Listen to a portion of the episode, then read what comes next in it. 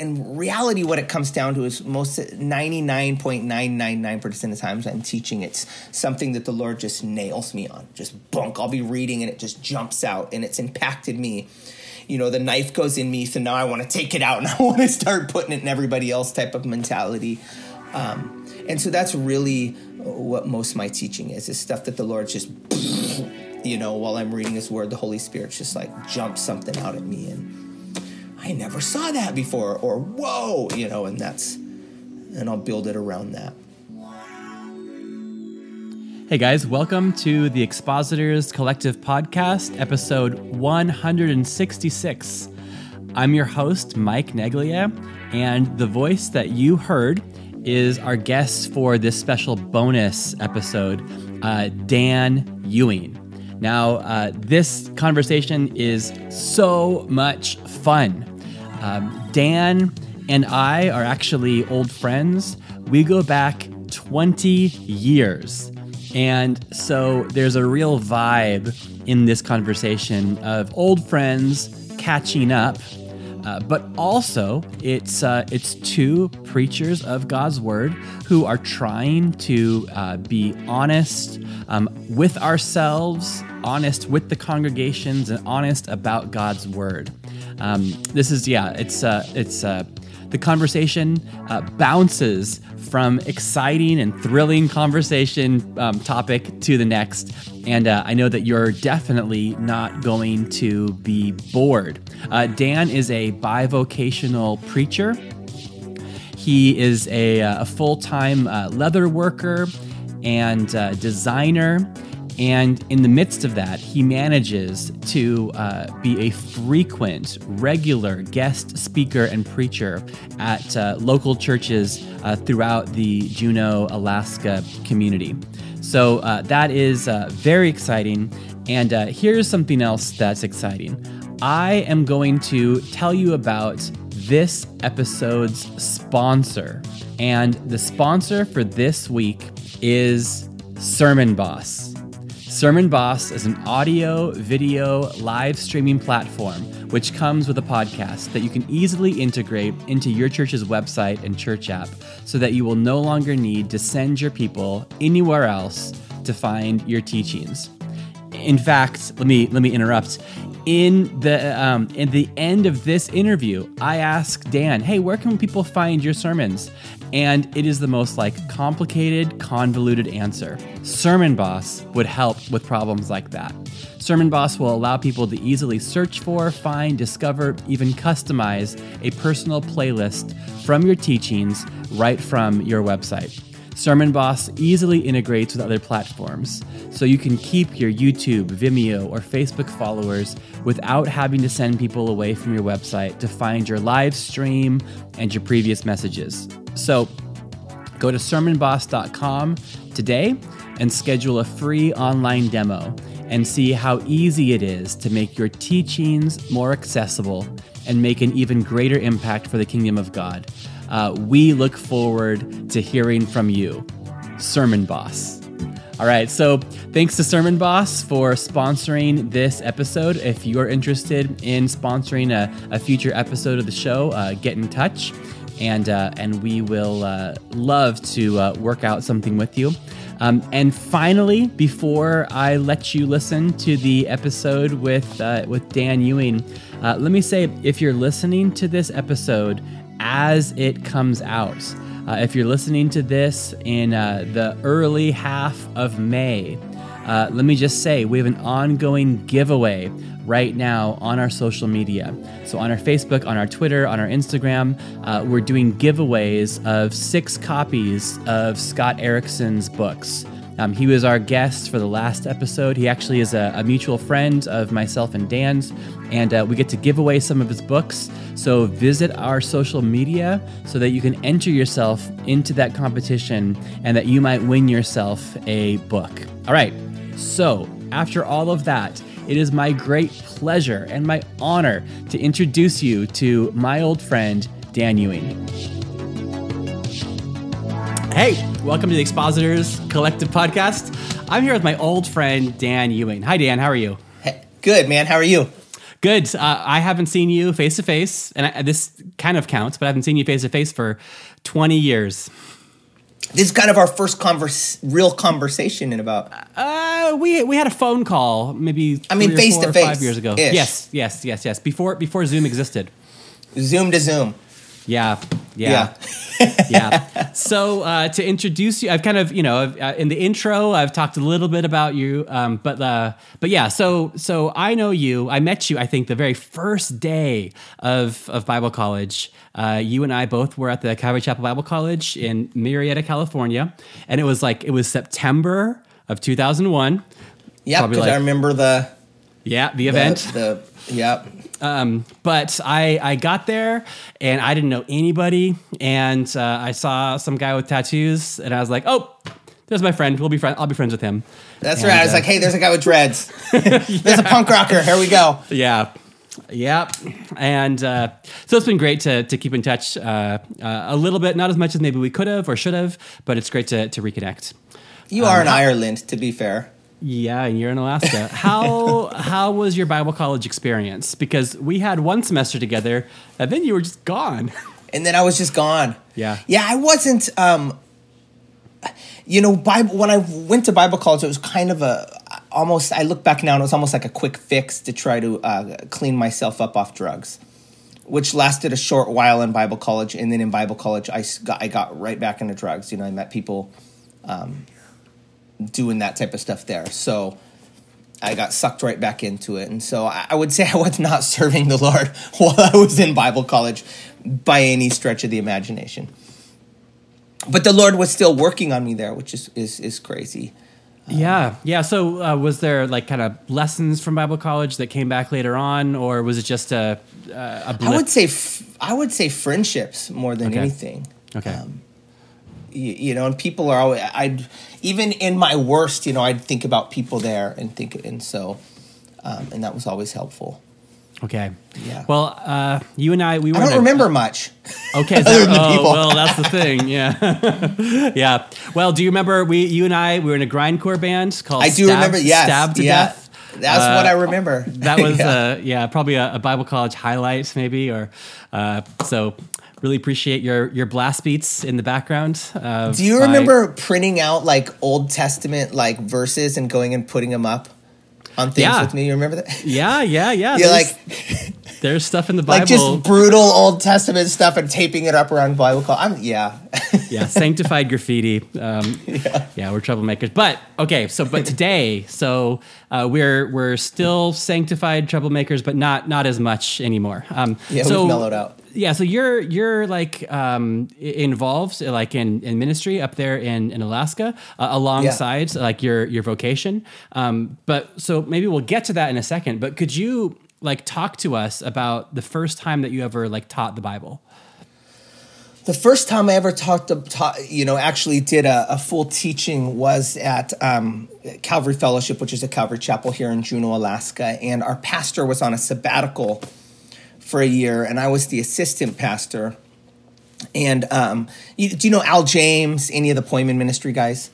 I, I know some Poimen guys, but not not him.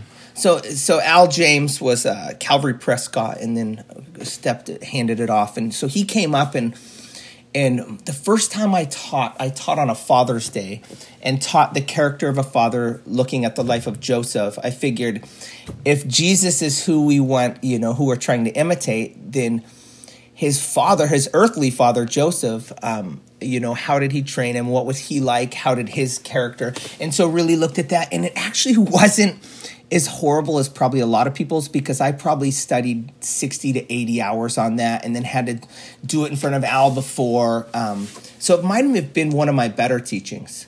No, Yeah, no, I mean, it was well. still, you know, Yeah. it was still, I, I'm comfortable in front of people. And so there was that, there wasn't that awkwardness. It was more, um, I was still early in, in my in my relationship with Jesus, and so um, I probably said some things that might have offended people. Uh, you know, Um, But I Well, remember it still. Yeah. Well, there's a lot of a, a lot of that's that's great. I'm I'm I'm thrilled to hear that it, that it went well, and probably uh, sounds like a, a big ingredient to that. In addition to your study, was was the kind of coaching that you got. The coaching, advance? heavy coaching. Yeah. Oh yeah. I mean, I went through. I mean, it wasn't me because I was going through his format of teaching. Okay. Um, you know, laid down and just kind of inserted all my stuff there. Okay. Okay. Um, well, I know that like you know my early teaching, uh, and and a lot. And I don't think this is specifically a, a Calvary Chapel thing, but maybe like this this this kind of church is, is kind of like encouraging, just like yeah, just go for it, just you know preach the word um, without kind of the involved coaching that you got. Um, you know, I I remember teaching. Uh, I think I was, it was maybe my second semester of Bible college, actually, uh, being invited back to my home church to do this kind of like this youth thing. And it was just like, okay, it's Saturday night, just share whatever you feel led. And I'm just like, oh, okay. And, you know, I put some stuff together and I think it was okay. But like, but there was no checkup, there was nothing. It was just like, There was no follow up. There was no.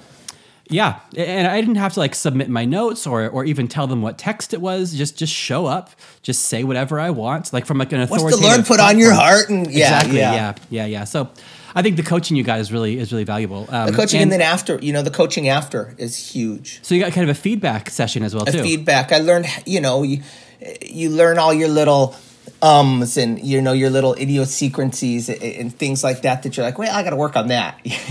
You know? Uh-huh, but the feedback was huge. yeah, you said that you um, you said that.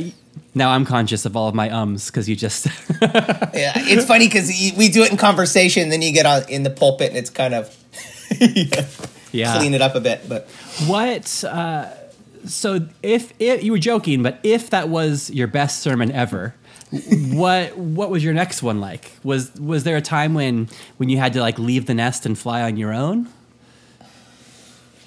I, you know, it, where I was then, I didn't get a lot of teaching opportunity. The only reason I did is because our pastor was on sabbatical, and so all these Poimen guys came in and came aside me, and, and I was, I was for all intents and purposes the pastor. You know, I had the authority in that church at that time, and and then um, when our pastor came back, the Lord had called us to to called me to step down. We had no clue why, and then two weeks later showed us He was moving us. Um, I, I think it was within two months we had sold our house, bought in a house in uh, near Portland, Oregon, Vancouver, Washington, and we were there. So I didn't teach again, um, maybe other than a Wednesday night Bible study until um, until I was pastoring in in the Portland area. Is that right? Okay, okay. And Yeah.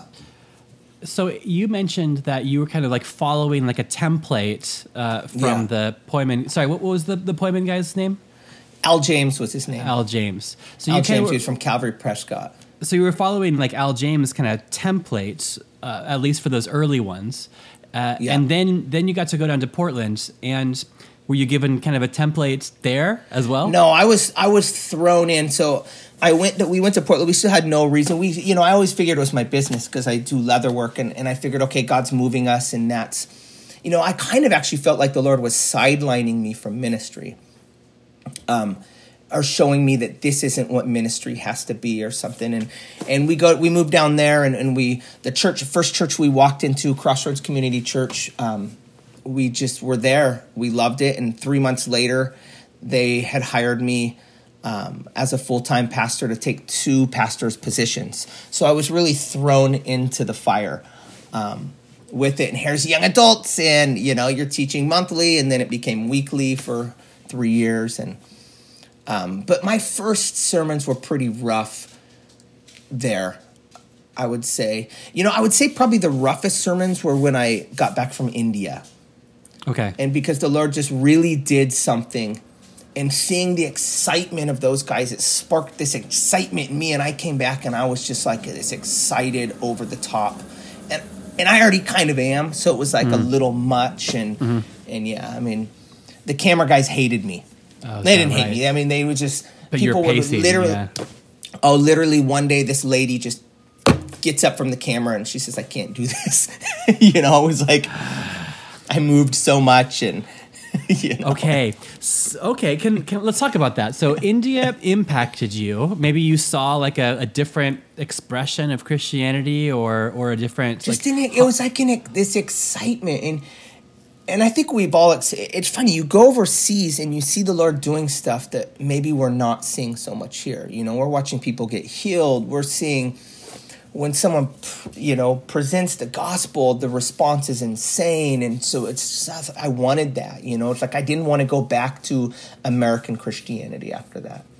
I was like, I want this excitement. I want to expect that when we show up, God's going to show up and do something. And so you kind of brought brought the fire back with you. brought the fire back to a, a more conservative. you Okay, know? yeah, yeah, yeah, And by yeah. no means is cross. I don't. You know, sorry. You're not. They're not conservative, but they definitely. You know, they're not like a, um, a charismatic. You know, Pentecostal church by any means. Okay. Okay. And And that's so- really what's over there. yeah, yeah, that yeah, type of yeah.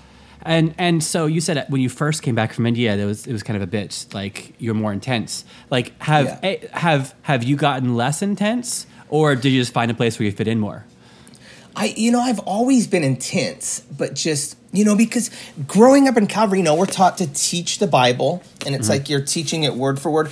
Here in Ju- Juneau, or in Alaska, we were separated, you know, from from what Calvary was really doing, and so we hear Chuck's Wednesday night teaching, and we think that's how you're supposed to teach all the time. Just pick up the Bible, read it, and talk through it, you know. Yeah, yeah. And so that's what I was raised, you know, kind of hearing, doing. And then when I went there, it was like, oh, there's power in the gospel and taking everything and putting it in and showing Jesus in it. And so I think I've, I'm less intense because it's not so recent, you know, it's been years.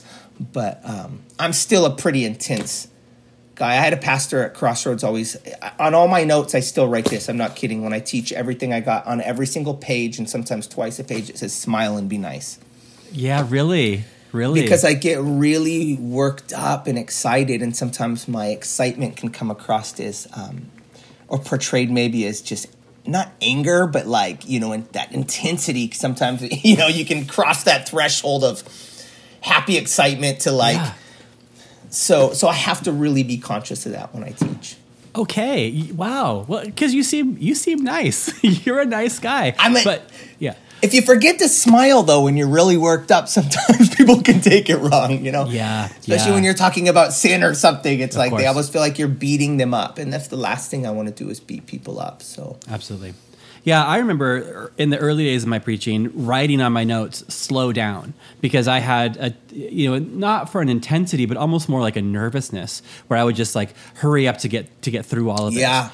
And Yeah. I, I found that it didn't do me any good to write slow down on the top of my notes. I would have to actually insert it mid page. mid page is where I do it. Is, Yeah, is actually yeah, where I yeah. do it.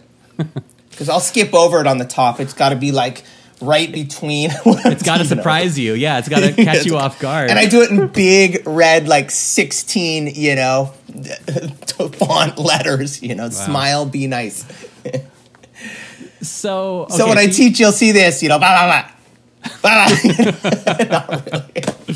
So okay, so you're you're you're we're kind of going like geographically anyway. So like we started in California, you went up to to Alaska. You're What- you're down in Portland, and eventually you end up back in Alaska again. Back in Alaska, and, yes. Um, uh, and let's let's jump let's jump there. So you you've said that currently you are like preaching occasionally at your church, and you're also filling in for a lot of other churches around the area. Is yeah, that- some of the smaller churches around here, um, yeah, I get a fill in for, and that's and that's fun because they're so different. Mm-hmm. The the church that I filled I filled in the most at is a is a Baptist church, and they're a cessationalist Baptist church, uh, King James only. Mm-hmm, mm-hmm. So that's a lot of fun, you know, teaching from the kingdom. It's just to me that stuff's kind of exciting, you know, trying new things, and I really have to watch my temperament there. Okay. Um, So you you went to India and you got all fired up and more more Pentecostal than ever. And Yeah. now, uh, what once a month or something, you're preaching at a cessationist church. How do you like? How do you manage that, or is that something that you? Um, I I look at it as a respect for the house, man. I I straight up asked the pastor. He's a good friend of mine, and I said, "What are the no nos?" Right up front, you know, and he mm-hmm. said, "Well, we don't, you know, really teach on the gifts of the Spirit." And and he he knows me, and he's just he's a level-headed guy. It's just you know he's in the Baptist this Baptist uh, mm-hmm, mm-hmm. denomination, so he applies to you know or or or goes along with what. And I don't even know his stance necessarily Sure, sure. on it. I've never really dug, but so I just respect the house, and I don't. You know, yeah, sounds talk about sounds the like gifts. yeah. Well, sounds like you're really honoring them. You're not, I you know. Yeah, I, doubt don't want to go you- in and make waves. Yeah, yeah, yeah. Because so you're serving them by. Yeah. Is it once a month or is it w- when the needs arise? It's- you're there well, it's, it's you know he travels. Um, his parents aren't doing great, and so all you know it'll be like three, four Sundays in a row, and Yeah. so it's kind of fun because you can do little uh, mini type of series or something through Sure. a book or something, and Jonah and Ruth. hit the small ones, right? yeah. Today we're gonna look at the book of Jude, you know, or something. yes. Yeah. Second John. Yeah. Yeah. Yeah. Yeah. Yeah. Well, that's cool. And so, what what other churches do you end up kind of like filling in on? Um, there. So I a church uh, called um, Sozo Church. Okay. um, I fill in there, and they're they're uh, they're kind of a Calvary esque type of type of type of church, and and uh, yeah, that, those are two, those are two of the the main ones that I Okay. that I'll teach at, and and then you know now I'm in a a church here in AG uh, for the first time ever in an Assemblies of God, which is a whole new experience. Okay. But exciting, and, and I just taught there last Sunday, and Uh, well, this is yeah, it's really really exciting. As um, so I as you know, for me, I'm I'm pastoring in Ireland, and um, you know, we have you know a lot of kind of smaller churches around. Uh, most churches. Uh, at least in the early stages, yeah, don't have more than kind of one preacher or one person able to preach.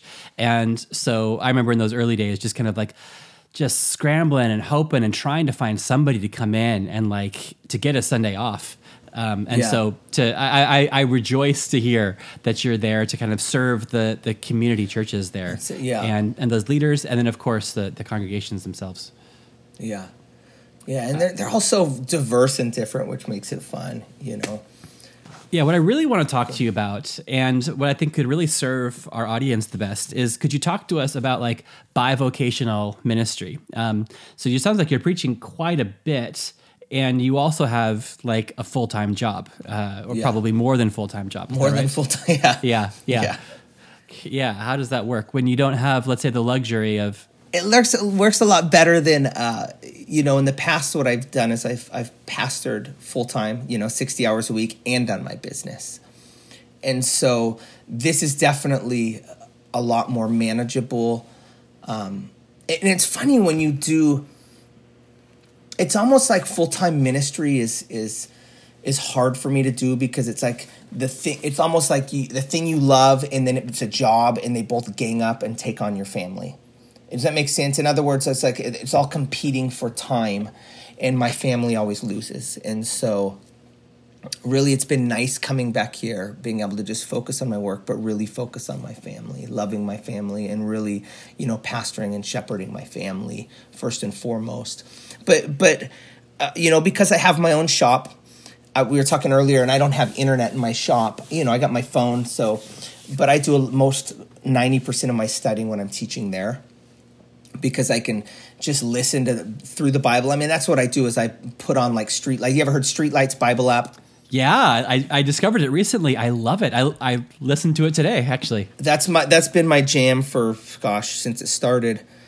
Um, yeah, I met those guys at a conference, and when they were first starting, and just backed them, got behind it, and just loved it. But I, I listen to that pretty much all day long. That and different podcasts or teachers, but mainly that. And so I can do a lot of like the ideas of where I want to go, what's what I'm looking through, and and um, there. And so I do most of my studying there. But it's it's weird because Saturdays, you know, I heard you talking on a podcast recently about Saturdays being your day off. For Saturday is not my day off when I'm teaching. You know, that's that's my big make sure it's all done and all ready.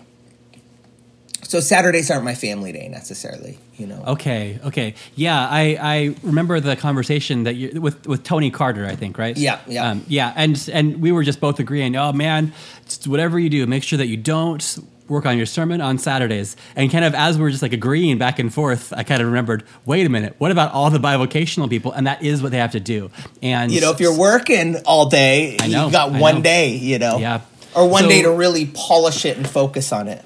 So you were kind of listening in on two, I hate to, you know, kind of privileged people um, talking about the the priority of keeping Saturdays open. Yeah. But that's that's actually not a possibility for you. No, I would say with bivocational people, it's definitely not a possibility.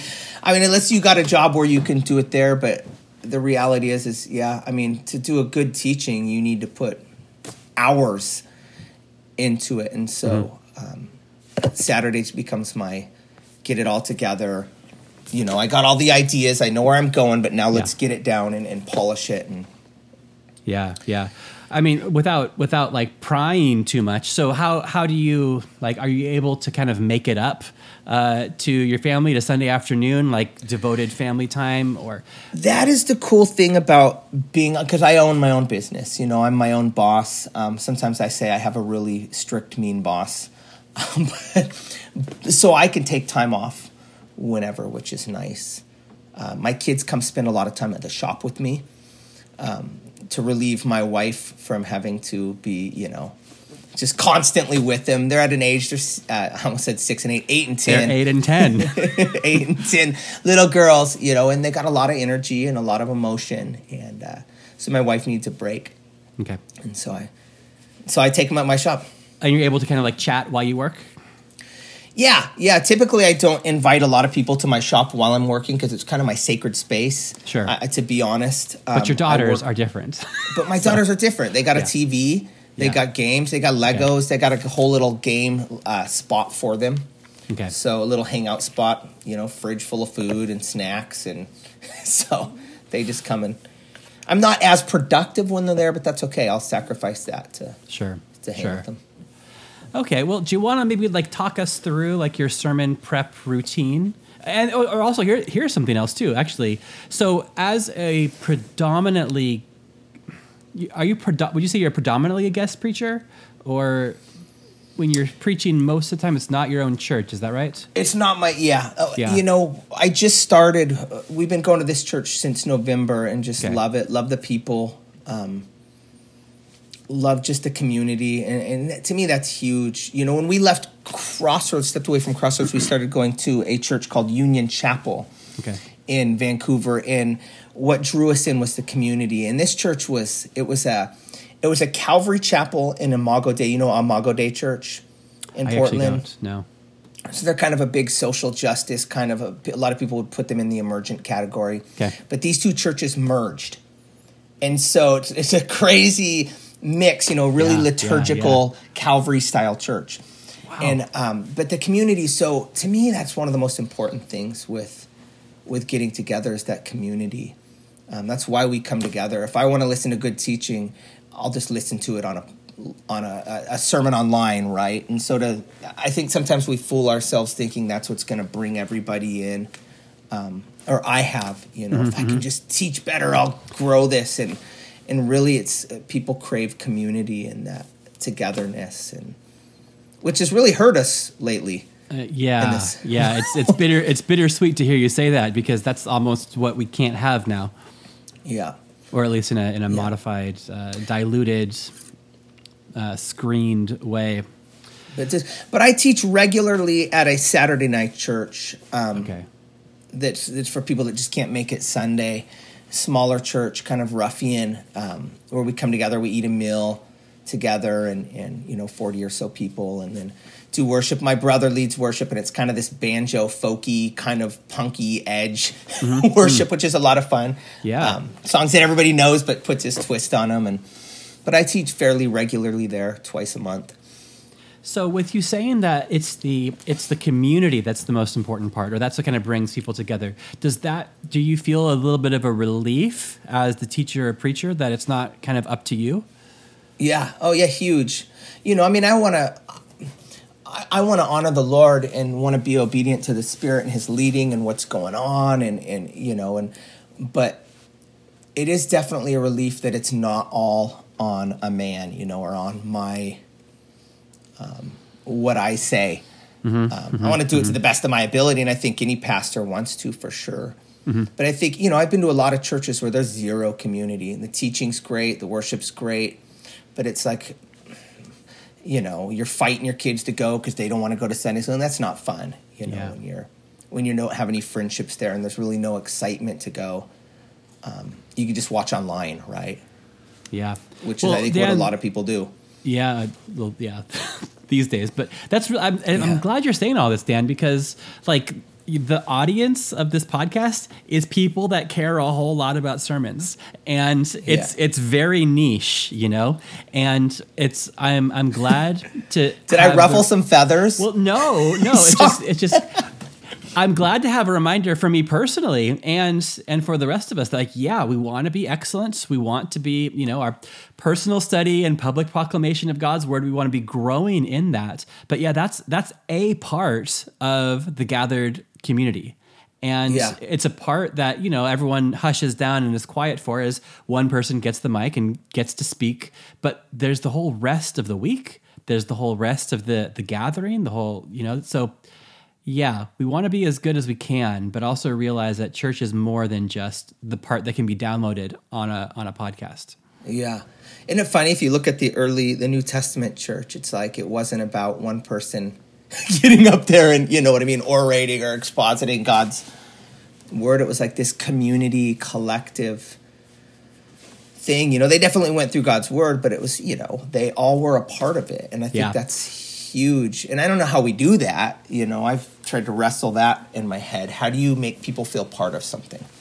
Yeah, yeah. You know, I, I mean, I not to go off on on a on a tangent, but I, I listened to a, a, a sermon today. I, I've dropped my daughter off at school, then I went for a, like a long walk before I came to the office, and I I downloaded something from my friend um, Aaron Aaron Campbell from Antioch. Uh, church in Philadelphia, and it was 90 minutes. And I was like, surely this is like a mistake, or there must be dead time on this, or maybe they accidentally recorded the worship set at the end. And uh, it was a teaching. The teaching it was a little long, on the on the longer side, 55 minutes or so. And and then at the end, he just says, "And guys, how has the Holy Spirit ministered to you right now? What has God? What has God put on your heart right now? How is this hitting you right now?" And then they just like passed the microphone around. And it was like an additional 35 minutes of people saying, like, you know, the Spirit really convicted me about this and I, I need to change. And, uh, And you that's know- the part you remember.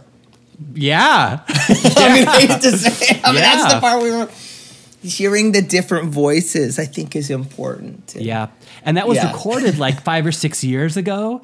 And I listened to it on my headphones in Ireland this morning and and hearing yeah, like, you know, the you know, elderly women that I never know. And somebody was just saying how, you know, it's like a 25 minute walk for her to get to church and she's finding it hard and and that she's sometimes tempted to stay home. And then, you know, the guy's like, all right, who's going to give this lady a lift next Sunday? And like somebody like volunteered. And I'm just like, this is incredible. And it was really ministering to me. So it, it, it hit them. And then me as this total outside observer uh, really benefited from it.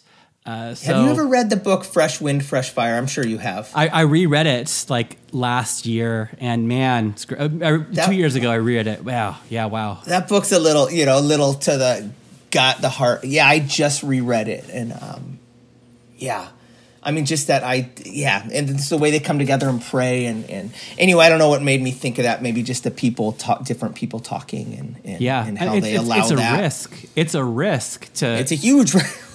to hand the microphone around, you know. But it it really it really paid off. Who knows? Maybe that was the only time they ever did it, or maybe it happens all the time. But I've I've listened to sermons from that church before, and they're all nice and tidy, forty five minutes. But this one was just like. Why is this one so long? And, Well, there's uh, a trick to handing the mic. You don't let go of it.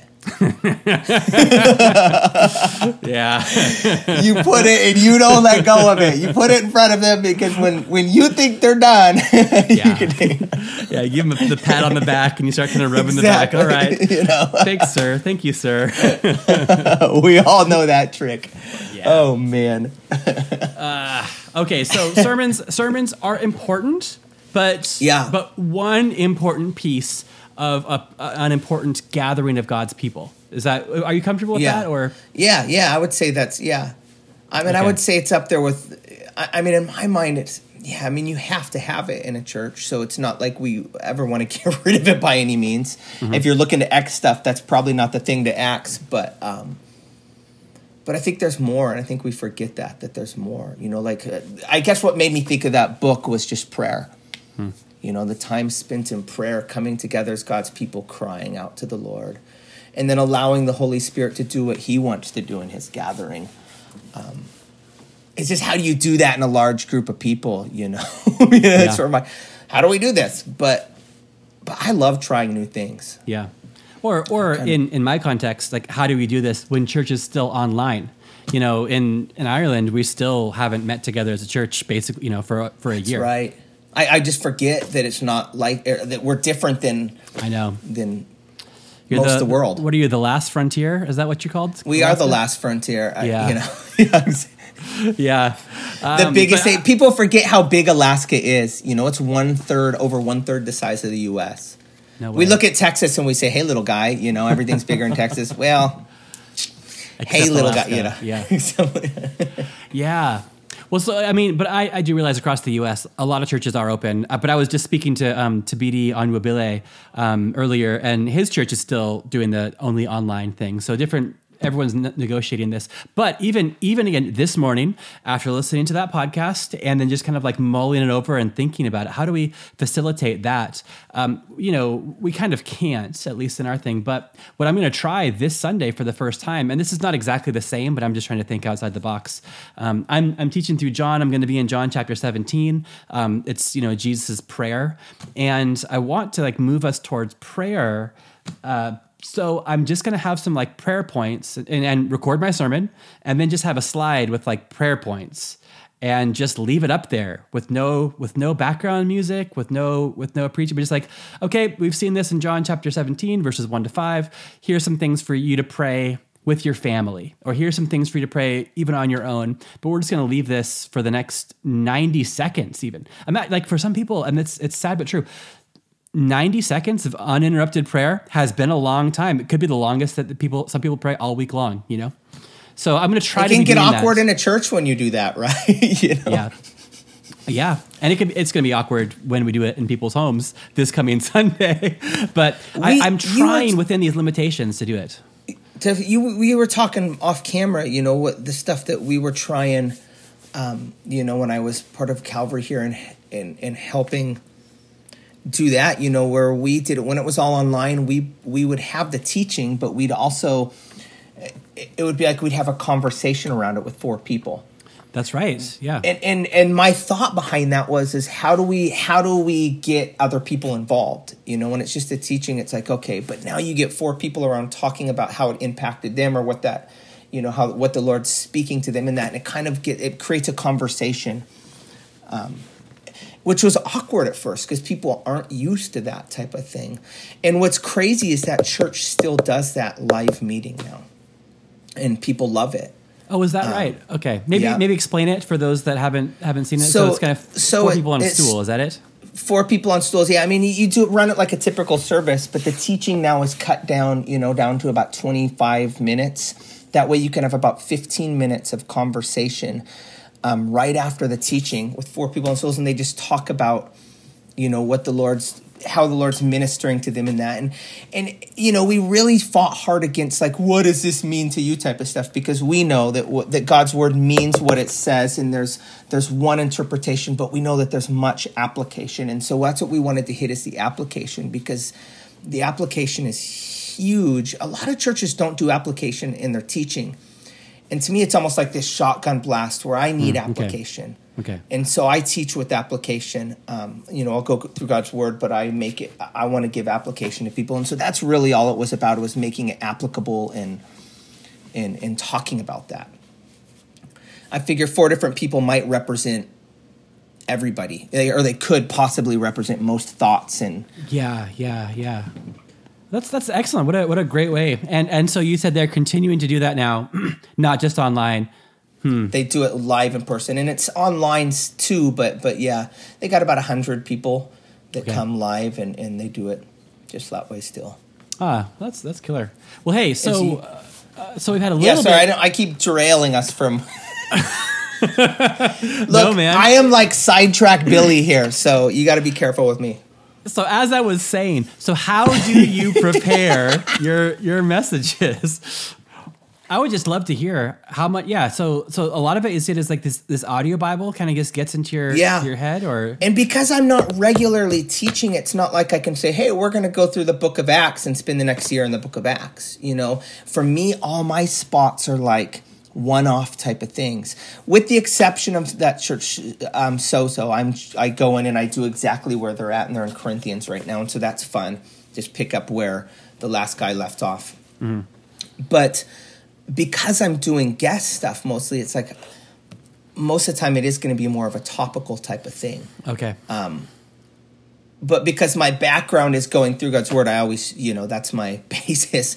But I always do topical, and so it's kind of fun. So really, I just spend time in prayer, listening to God's word. And reality, what it comes down to is most ninety nine point nine nine nine percent of the times I'm teaching it's something that the Lord just nails me on, just bunk. I'll be reading and it just jumps out, and it's impacted me. You know, the knife goes in me, so now I want to take it out and I want to start putting it in everybody else type of mentality. Um, and so that's really what most my teaching is is stuff that the lord just you know while i'm reading his word the holy spirit just like jumps something out at me and i never saw that before or whoa you know and that's and i'll build it around that So you might have that kind of that experience or that that Holy Spirit stab wound that happens during the week, and you just kind of think about it or mull it over, and then write it out on Saturday. Yeah think about well no i've got i've got it all written down before but really it's polished by saturday. So i'll have my laptop in my shop and, and i'll just be jotting things down and and and and try to pit, do a story you know create it as a story of of what's going on what's what's you know that story idea of teaching.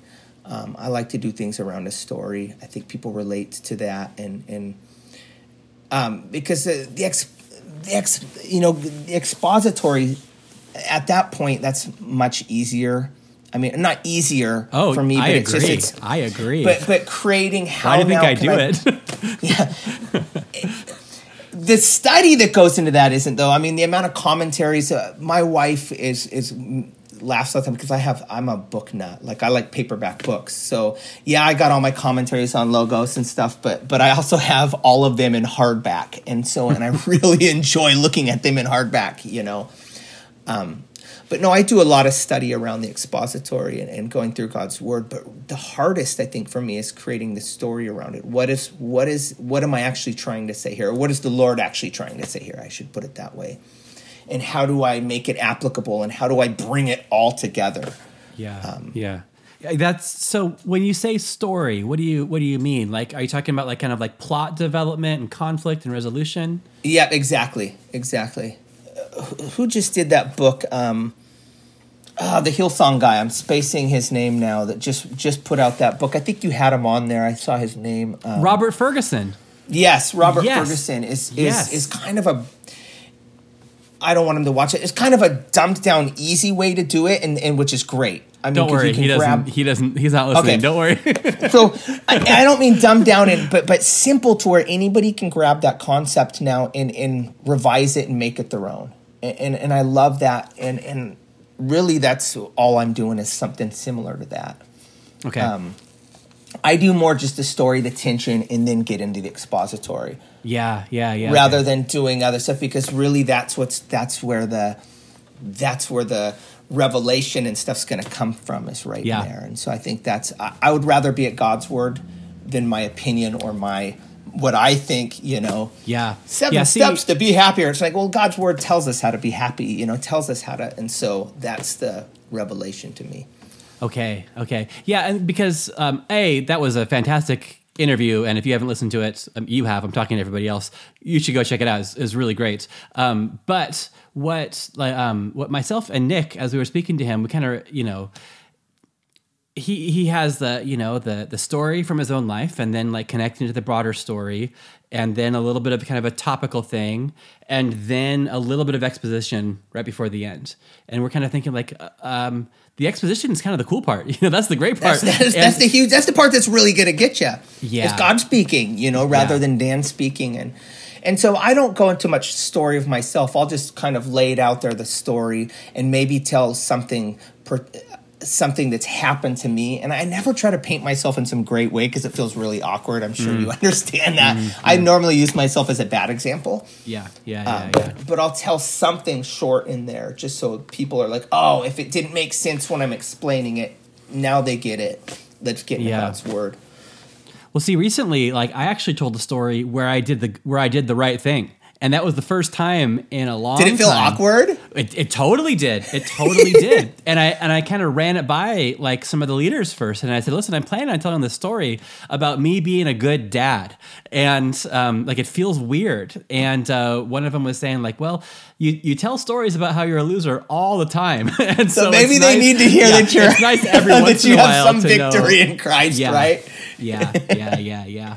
And I think that there's that there is that balance, you know, because on There's the a, I guess I have told stories about myself, but it's always like this is it's God. Like it, I'm a loser. You know, That's nothing Yeah. to do with me. I was just obedient, and God used that Yeah. situation. Because so. if people, if all they ever hear is that you know their pastor's an idiot whose life is a mess and is just full of failure, uh, eventually are they going to be like, why should I come to this church anymore? yeah, how, what am I? How can I learn from this guy if it's not affecting him and Yeah. changing him? Yeah, so there's a there's a way to do it, and you don't want to be, uh, you know. I think maybe you know we're we're of a certain age. Maybe there's a certain like a previous generation where like you know the the pastor's always the hero of the story, you know, constantly, and that's you know we don't like that.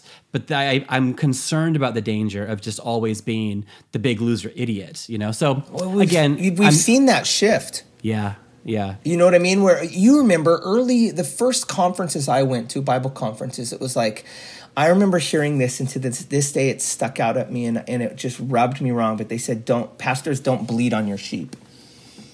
In other words, don't let them know anything going on in your life. Don't let them know your failures. And I just remember being like, no, people need to know that we're human and we fail, but they also need to see the power of, of Christ in us. Um, but that always stuck it. But I think we've gone, you know, I've heard pastors just openly talking about their sin, and it's like, whoa, but almost in a way where it's okay because we all are going to sin type of men- thought. And it's just, and so I think we've swung that other way with some of the younger generation. yeah. Or using the language not of sin but of brokenness. Um, you know, we're all broken, and and again, there's truth in that. Like There's but- truth in that. Yeah, we're we're broken, half yet the loved, truth. and we're being made put together. And you know, Yeah. I'm, I'm actually reading a book right now called you know about spiritual formation as if the church mattered by. Uh, by James Wilhoit, and he's just talking about like there, there should be progress, like there is there is growth that should be evident. You know, like Paul told Yeah. Timothy, you know, like um, let your growth be evident to all. So uh, there's a there's a balance. There's a, there's got to be a, a caution, and maybe you know us millennials or zennials or Gen X, whatever we are. I'm. What am I? I think they call me a zennial or something. yeah, we're we're I'm- zennials. We're special. Yeah. we're we're we're the specialist. Unique. We were so special that, that someone had to make up a new name for us. We're a micro generation, but yeah, we have our own unique challenges as as zennials, whatever we are. But uh, just just to be aware of them and um, don't want to only just react against what's gone before us. And then two, the, here's the thing, Dan, we're pastors now. You know that means there's younger people that are hearing us. And they're gonna react against us, you know. So in, in, in, 20, in 2040, there's gonna be preachers that are like dealing with like, well, you know, Pastor But- Dan always did this, and I, I so here I am like this, and that's that's horrifying, frankly. It is because wow, we could be in a mess in 20 years if we're still here. Yeah, yeah. Come quickly, Lord Jesus. oh gosh. I you know, the Lord's really been showing me lately that just this isn't that I, I think we see a lot of people during this time have, have pulled away from community, pulled away from holiness. I know in the first part of Corona I started slipping in areas that I know the Lord was like, no. And you know, using my liberty as an excuse. And the Lord just nailed me and showed me that this is a time that if it's not profitable, we need to start laying things down.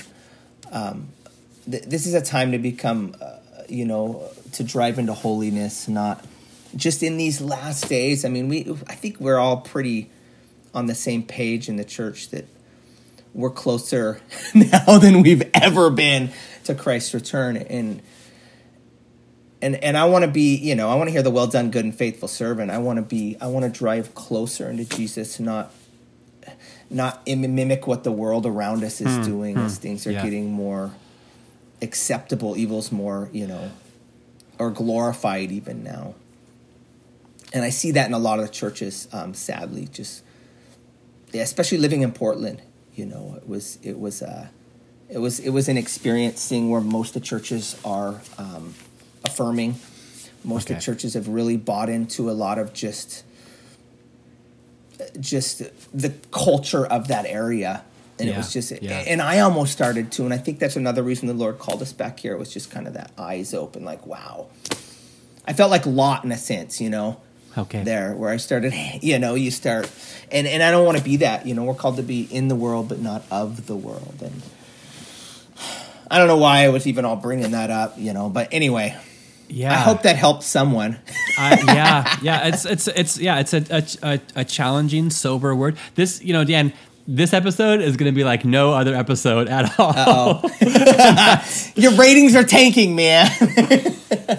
um, no, so so so what, what have we heard so far? We've heard that sermons are great, but not that important. Um, and, and uh, uh, you know, holy, holiness matters, and the Lord's coming back. Um, so, um, hey, okay, last last question. Like, Okay. So so how are you trying to improve like as as a teacher and preacher? Like are you are you trying to get better?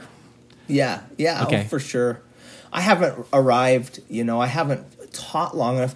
I, I mean, I taught steady, you know, weekly and sometimes twice weekly for three years. And that's the most I'd ever done. And so now that it's pulled back, really I wouldn't even, I mean, I don't know if I could say that I've even developed my own I mean, I think I have because my personality and I'm older and I'm not a kid trying to mimic things. But at the same time, I still listen to so I listen to such a wide variety of teaching. And I think that really hmm. that's one way I'm trying yeah. to get better. Is I listen to so many different people. I mean, everybody from Chuck Missler to you know all the way to um, you know some of the more big whatever guys and and and I and I learned from all of them about yeah. how how to connect with your audience, how to speak God's word, how to what not to do. A lot of times it's like, oh, well, I won't do that. Mm-hmm, um, mm-hmm. But just and then time in prayer, man. Spending more time in prayer. I've been really focusing on that lately. Just designated prayer time. You know, half an hour of just uh, spending time with the Lord in prayer, in okay. solid prayer. So more more than the ninety seconds that I'm going to give my more than the ni- awkward ninety seconds. I do an yeah. awkward thirty minutes. awkward thirty minutes. Wow. Somebody was telling me once that they decided they were gonna they were gonna pray for a half hour, and so they set a timer on their phone, and so they like you know got on their knees for 30 minutes and, and you know nothing there was no alarm that went off and they were like, maybe my phone isn't, maybe my alarm, it's been at least 30 minutes, hasn't it? You know, maybe it's four. And they check their phone it's been like six minutes. Because they hadn't built up that kind of muscle, you know? Like, I have prayed for everyone that I know, everything that I know. I've put on the armor of God, and it's only been six minutes. Uh, it's that awkward silence. I think sometimes we forget, and I forget that prayer isn't, it isn't talking at God it's a conversation with God. And so, how are we listening in that? You know, where I'll just stop and just listen.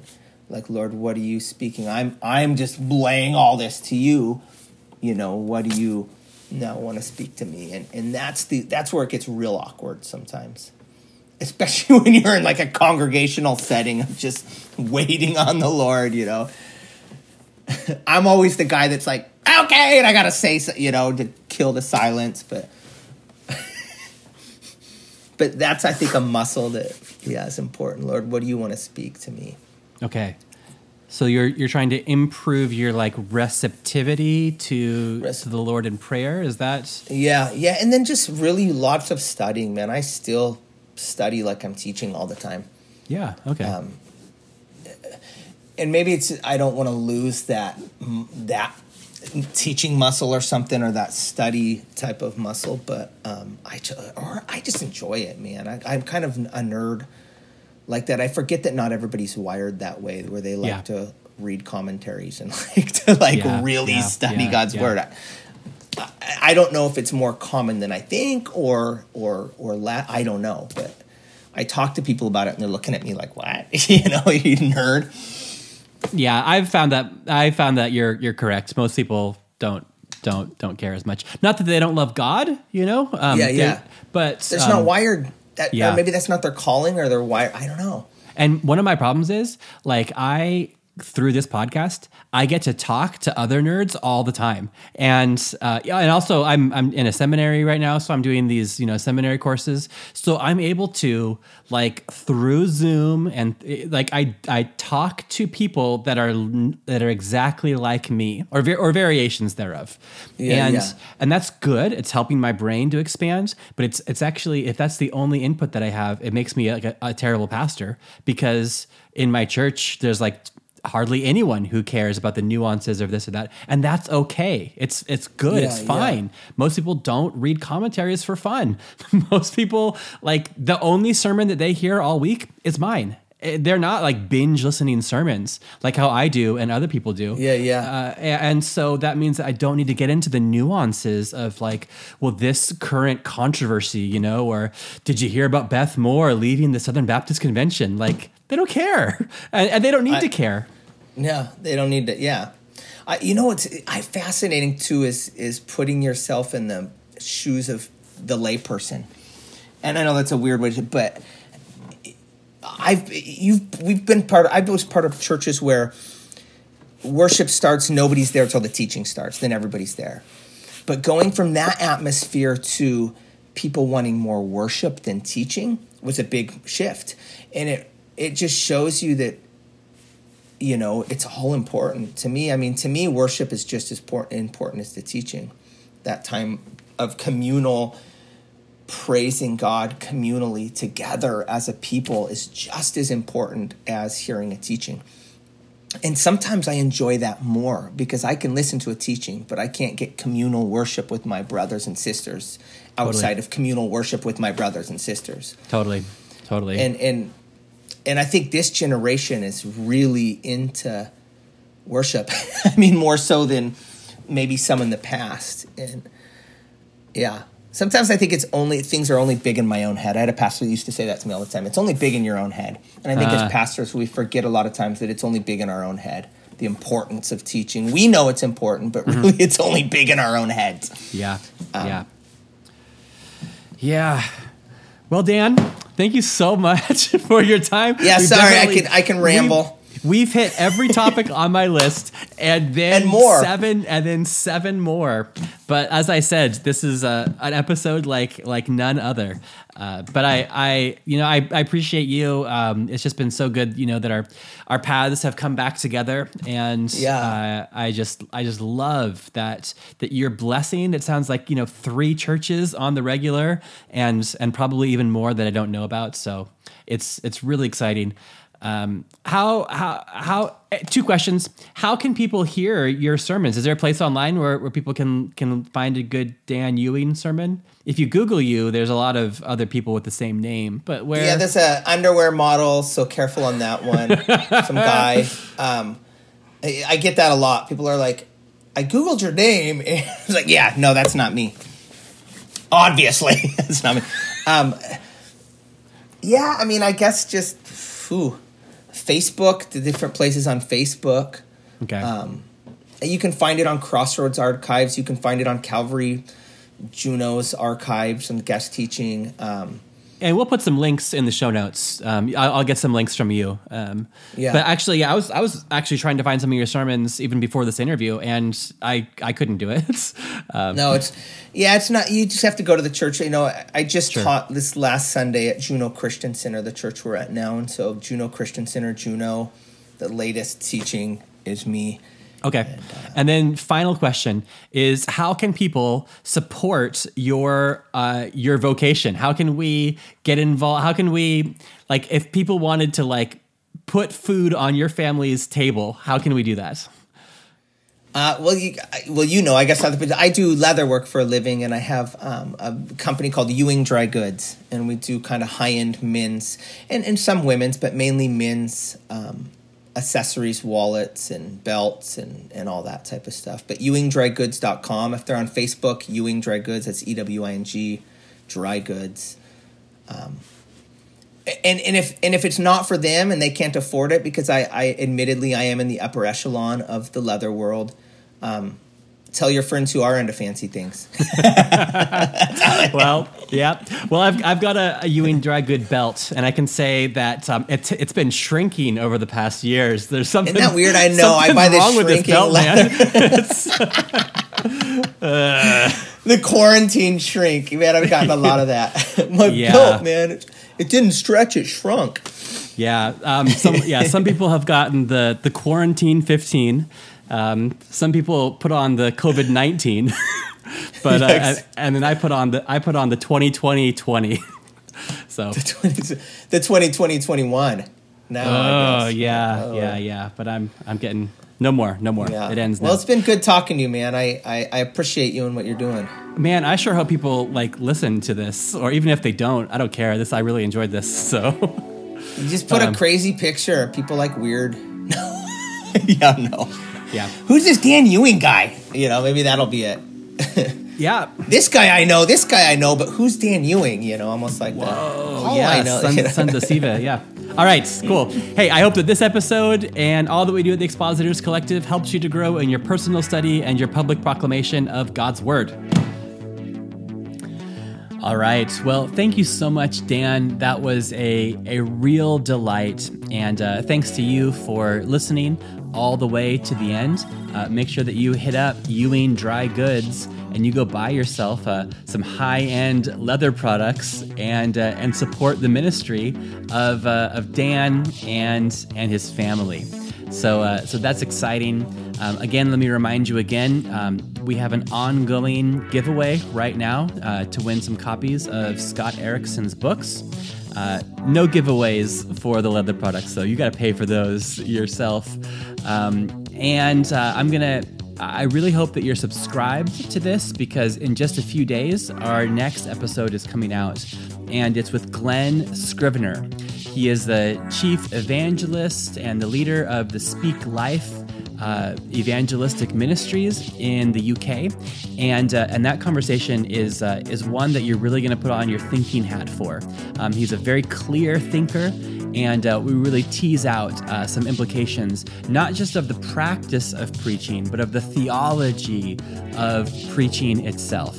So I'm going to leave you with a clip from Glen, and I will see you on Tuesday. So I hope that this episode and all that we do at the Expositors Collective help you to grow in your personal study and your public proclamation of God's Word. So we have a sense that preaching is important, but then why on earth should that guy spend 30 minutes when why, why shouldn't he just read out you know Philippians. Why, why should why shouldn't he just read the, the whole thing? Why why do we have to be in? Why why does he have to inflict his blessed thoughts on that chapter on us? And I I really had no idea for the first at least the first kind of seven, eight years of, of preaching. Of you doing it. Of me doing it. Yeah. And I, I, went away to seminary. I went to um, a Bible college called Oak Hill in North London. And it, it, it's got a great reputation. And it, it is it is a great, you know, theological college. Um, but we really didn't get a theology of preaching. We, we, all, we all just assumed that the Bible is important. So let's try and, and be biblical in, you know, whatever time is allotted to us on a Sunday morning and so that that really made me want to do a deep dive into um, a theology of preaching. And I, I found um, Martin Luther and and Karl Barth's theology of the word, um, the the threefold word, um, as really transformative and and as giving me a sense of why it is that anyone would dare to speak in the name of the Father and of the Son and of the Holy Spirit. Um, and that give that gave me a theological rationale for the kind of tone that I'd always responded to in preaching. Okay. Um, because the tone that I respond to is when people get up and say, In the name of the Father and of the Son and of the Holy Spirit, Amen. And then they let loose with, Yeah, yeah. you know, fiery oratory, Martyn Lloyd-Jones, logic on fire, right? I, I'd always responded to that, but I just thought that was a temperamental thing. Hmm. And then seeing that, you know, Martin Luther saying, look, there's the threefold word that Christ is the eternal word of the Father, that the scriptures are the word of Christ, and preaching is the word of the Spirit. And you've got a kind of a trinity word of the Father, word of Christ, word of the Spirit. And when you get all three together, and to the degree that you get all three together, then you are hearing God's voice with his authority. And and that's just kind of and that again makes you realize that preaching is not a frivolous activity and it's not just a bible study Mm, not just okay. a, a spoken bible commentary it's god addressing his people through the lips of a preacher wow Yeah. Yeah. Yeah.